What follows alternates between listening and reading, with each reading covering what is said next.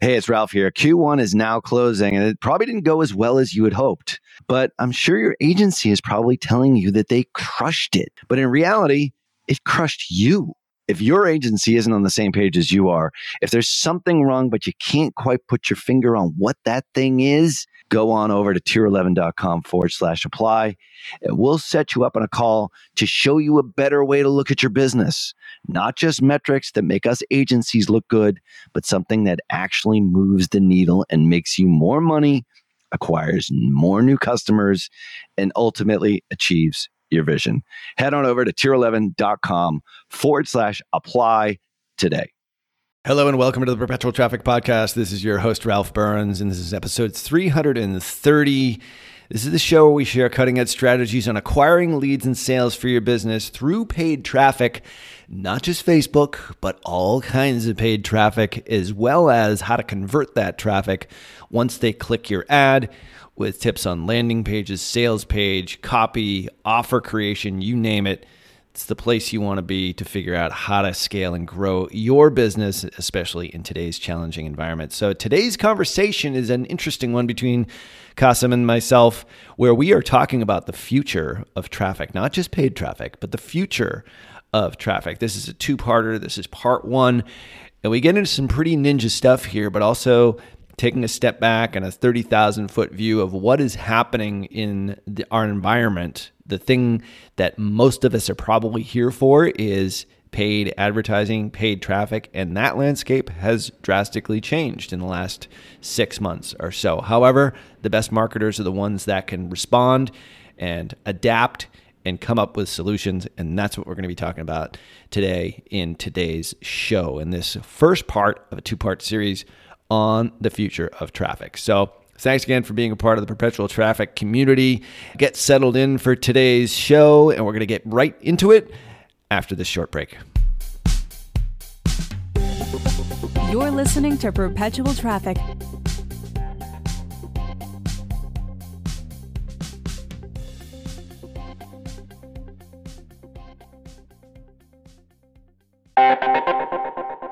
Well, there is no question that when it comes to influence and persuasion in digital marketing, no one, and I mean no one, commands more respect than Dr. Robert Cialdini. If you have never read his books, Influence and Persuasion, I swear you are missing so much in your digital marketing, not only as an influencer and an advertiser, but as just a great marketer. And that's why I'm so excited to invite you to a free webinar where he'll be sharing his latest insights on new e commerce strategies. Now, alongside Dr. Cialdini, you'll learn from Bas Wouters and the authors of Reputation King, my buddies Scott Brandley and DJ Sprigg. Attendees will absolutely be able to understand exactly how to gain a competitive edge in the marketplace by leveraging online reputation management. Now, that's something that we haven't talked about here on this show all that much.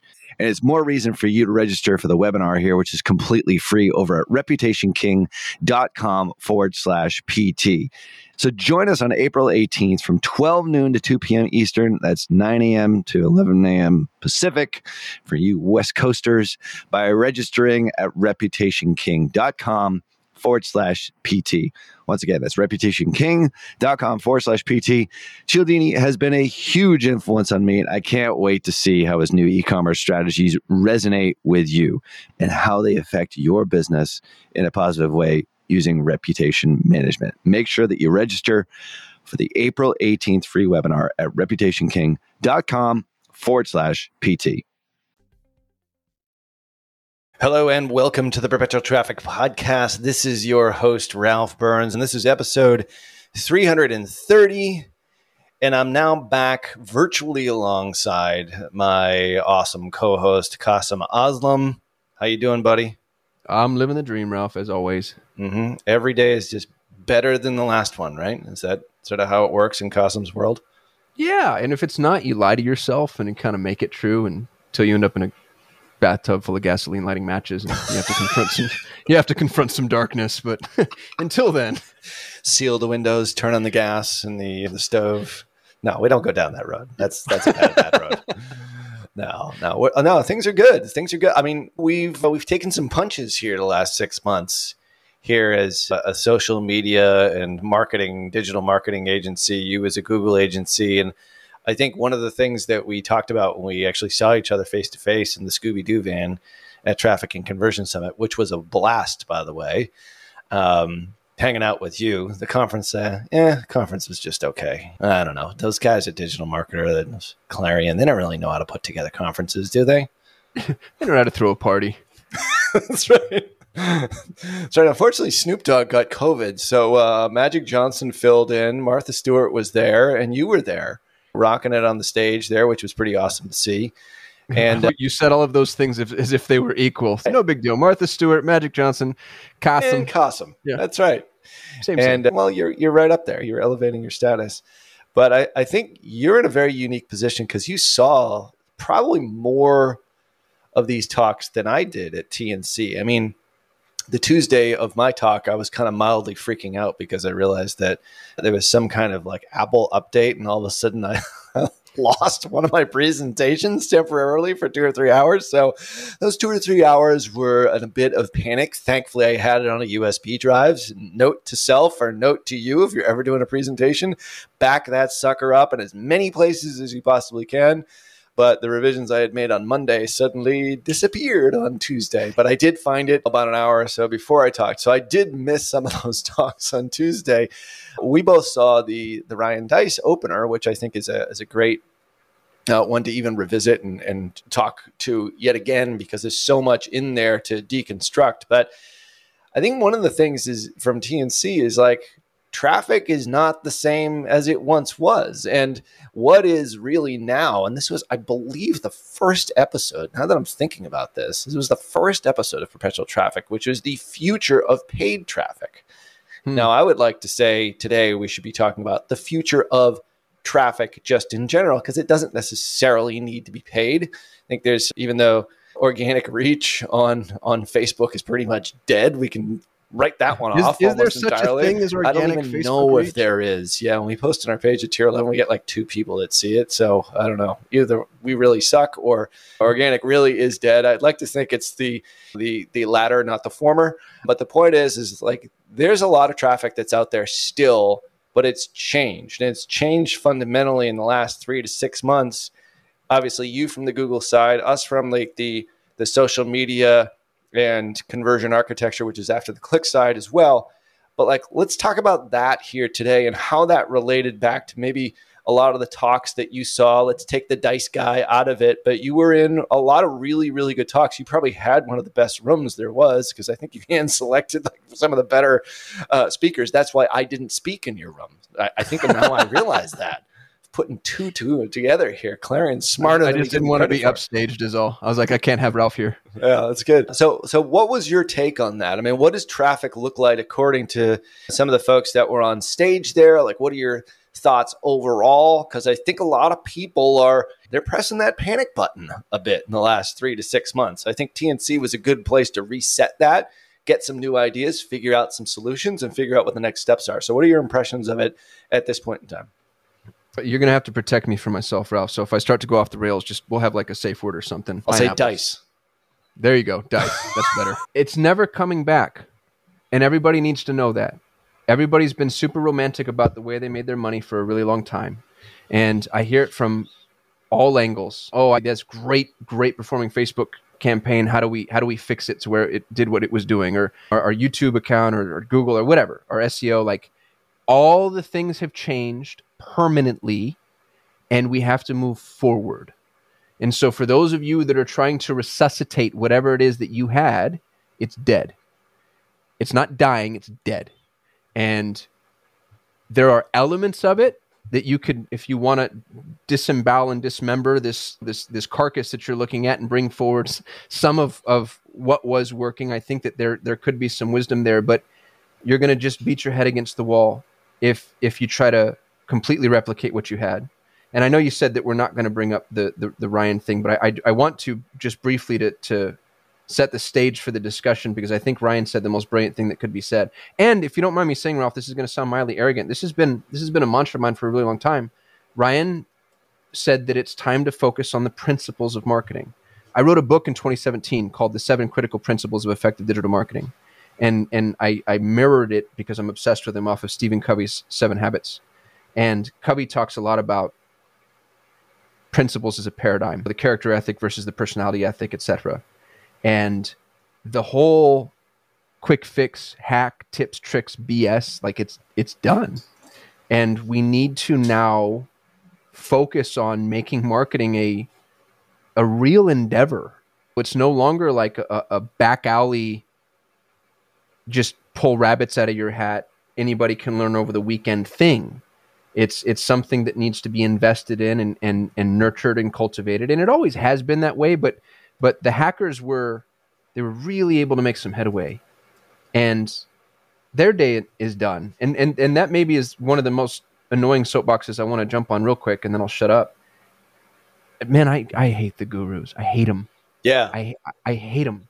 And I, I think they should all be stripped naked, tarred, feathered, and paraded through every major city to apologize and atone for their sins. Because if somebody's selling education and they don't actually do this for a living, that's what I love about digital marketer. That's one of their their, their slogans for a long time is we actually do this stuff. Mm.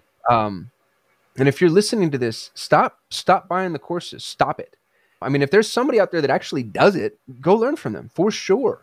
But some of these freaking jokers, man, and I won't say any names because it's such an incestuous industry, and I don't want to get in trouble. But all right. they're it's easy to spot. You know what I mean? Like it's easy to spot the people that don't really doing it, and and and ninety percent of their courses aren't aren't actually they're not consumed anyway. So it's easy for them to get away with it because they've just got a lot of flashbang, whiz bang, whatevers. Right. And all of that's done. Like like we need to focus on marketing like it's like it's any other like it's accounting. Like it's the, a type of thing that you actually have to follow the rules for and invest in over the long term. You need to know GAAP. You need to know GAAP. That's exactly right. Whatever the analogy is for GAAP, marketing. Gen- Generally accepted accounting principles. Accounting practices. Yeah. Right. well, I mean, I've got some bad news for you, by the way. Hmm. You have become a guru. As I've I've had to accept my self-loathing long ago, so it's Mhm. fine. It, it factors perfectly.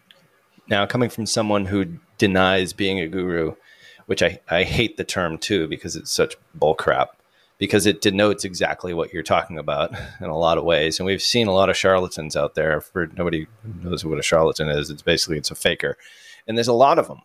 And that was funny because the day that I was mildly freaking out about my TNC presentation, my VP of marketing was watching a lot of other talks, not to name any names, but there was some people that were up there that were just blathering on about like generalized marketing principles. Like you have to put the right message in front of the right person. Like I get that, but like tell me how. Go tactical, get a little deeper. Don't show me a Shopify tactic from 2017. It's 2021 for Christ's sake. I mean, I was showing some screenshots from April of this year, and I felt bad about that in my presentation, even though we, we talked about iOS and talked about it head on and all the stuff that we're dealing with right now. So the point is, is like, how do you, how, as a guru, sorry, as someone who is a a subject matter expert, let's try that instead of guru. How does someone differentiate between a, a guru and somebody who actually knows what they're doing? How do you not get duped? And I know there's a lot of folks that listen to the show that are still kind of new at this. I mean, we've got some more advanced people, and I think it's important to go back to the basics no matter what. But the point is, is like, how do you find who is the right ones and who isn't? What would be your filter? I'm just gonna brainstorm here with you a little bit. Maybe we can build the filter together. The easy red flags are linguistic in construct. It's it's semantics.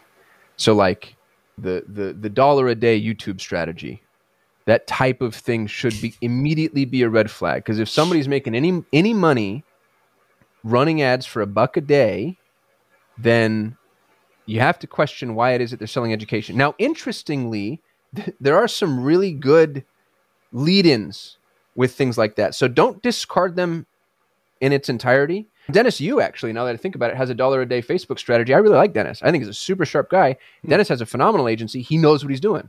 So don't discard Well, somebody. he does it. He does So it. there's That's- the but that's- qualifier. That's the key. Okay. So I wouldn't discard them out of hand because they have clickbait titles, but I would I would put your I would put your wall up. But what you just said, Ralph, I think is the most important thing.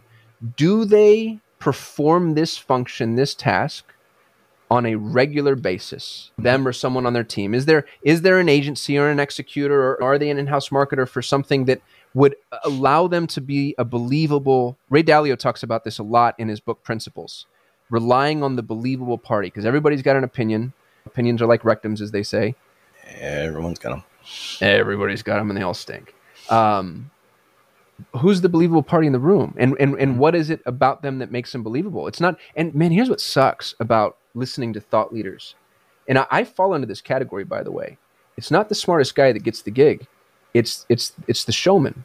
Mm-hmm. Right? It's like the best orator, whoever puts the best spin on it, or who can say it. The, so really, the smartest guys and gals are probably like deep, dark, cave dwelling, nocturnal, overcaffeinated, don't want to talk to people, and don't actually want to be on stage. The people you get to hear from are the egocentric. I have the sad, pathetic personality trait that just loves attention, and so that's that's why I'm here, and that's why you have to contend with the information that I'm offering you. Mm-hmm. I do have the benefit of saying I have the number one Google Ads agency on the planet.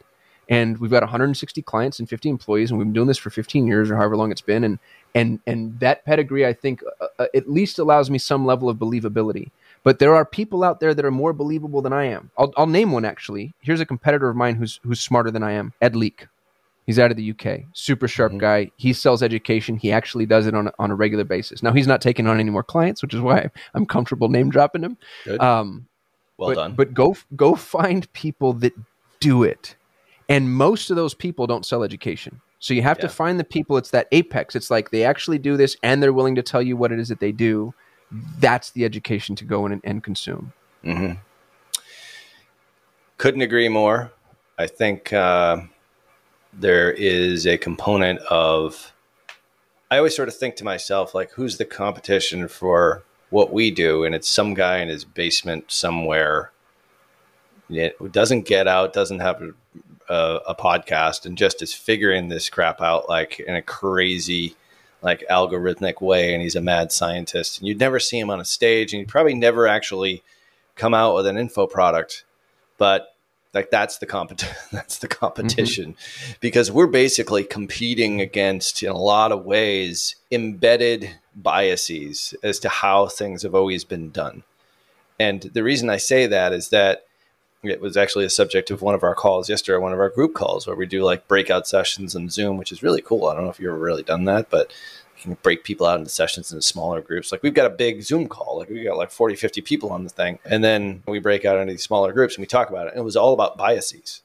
And it was led by our, our VP of innovation, who was on the show back on episode 324, who's somebody who actually is doing this stuff, by the way. He's not like just a figurehead go back and listen to that episode for sure. The point was, is like, I think we're battling against that all the time too, because there's things that are happening, like something that worked in 2017 doesn't work anymore.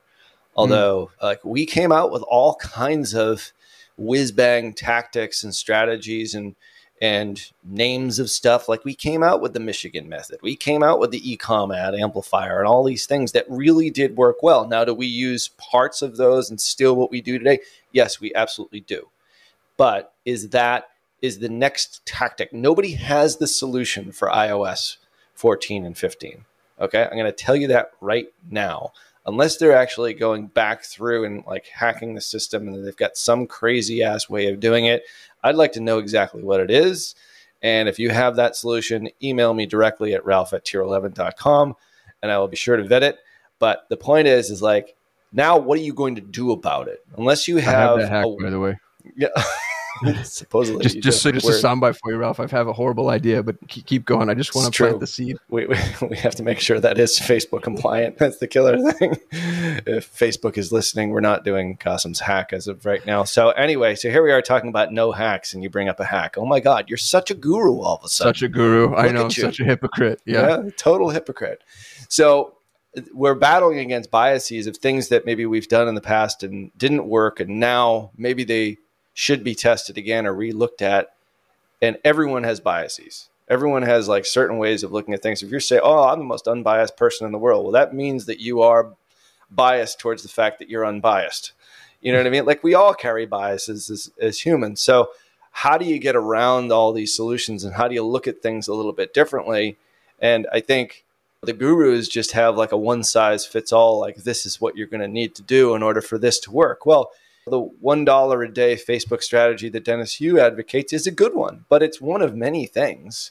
It's like well, a way he to builds test. on it. He uses Right, he that to kind of upon it. attract your attention and then builds on it, right? Sure. It's not the be all end all. It's not how he runs all his campaigns. I'm, I'm fairly certain that is the case.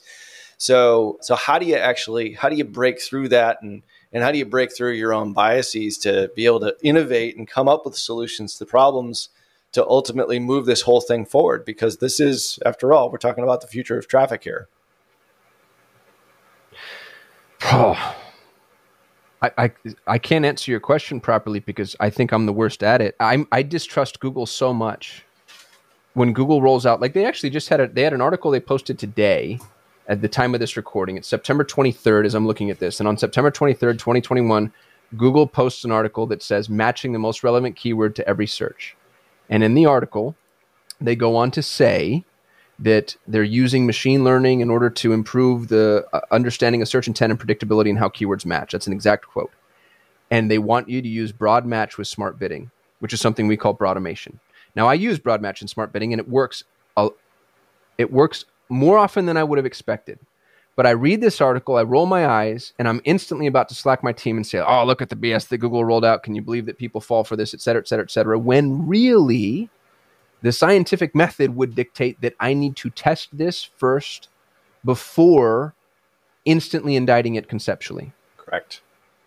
But I've been bit so many times; it's hard to. I mean, humans are we're we're we're, we're pattern recognition machines, even when pattern is patterns aren't necessarily there. And I think, I mean, that's that's a couple hundred thousand years of evolution at play. Sure. Like you had to start to try to identify patterns because if you didn't, you died. And and now we need to go against the grain a little bit and get a little more scientific in our thinking.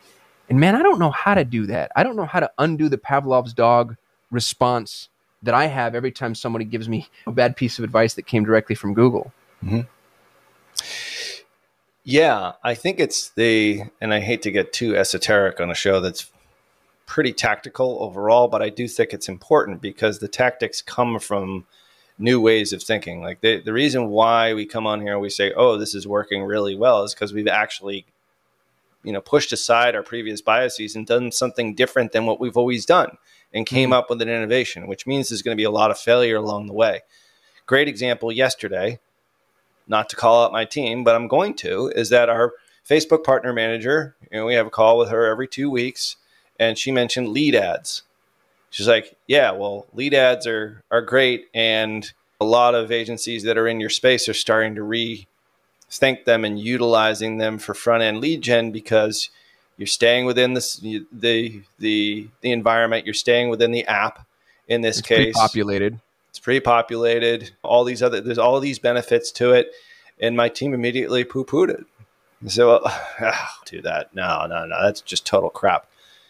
And i said well wait a second here. Like those are preconceived notions and those are biases and things that maybe didn't work in the past but now we should at least reconsider it. Because what i've found within facebook especially is that they come out with something it's kind of crappy it sort of kind of works and then it gets better over time. So if you come out and try it when it's kind of crappy like i remember when power editor i'm really dating myself now power editor came out everyone hated it. And but then slowly but surely it got better and better and better and better and then when they took it away i don't remember exactly when it was like a year and a half two years ago people were like oh my god i can't believe they're getting rid of power editor. Like it became an integrated part of your life. Hmm. and i remember how i did it it was by not me dictating to them I said, I got together our smartest media buyers. I said, I, got, I want you guys to try this and tell me what you think and just set everything aside and give me feedback on it. And then we're going to retest it in two months, three months, six months. And that became a part of everything that we did. So the point is, is that those biases were embedded on some new technology that we didn't want to use. And then it ended up like absolutely scaling our business 10x because we could now manage so much more It was this tiny little innovation that everyone in my team was like, oh, there's no way I'd ever do that.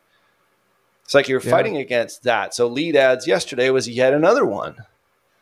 You know, oh well, it takes too long. Like the the integration with the sync doesn't work quite as well. The Zap, I'm constantly dealing with Zaps all the time, and the email addresses suck, and all this other sort of stuff. And my partner manager was like, I don't know, You can either do that or you can keep dealing with iOS and as a potential alternate. And then I said, well, isn't one of our largest customers using lead ads?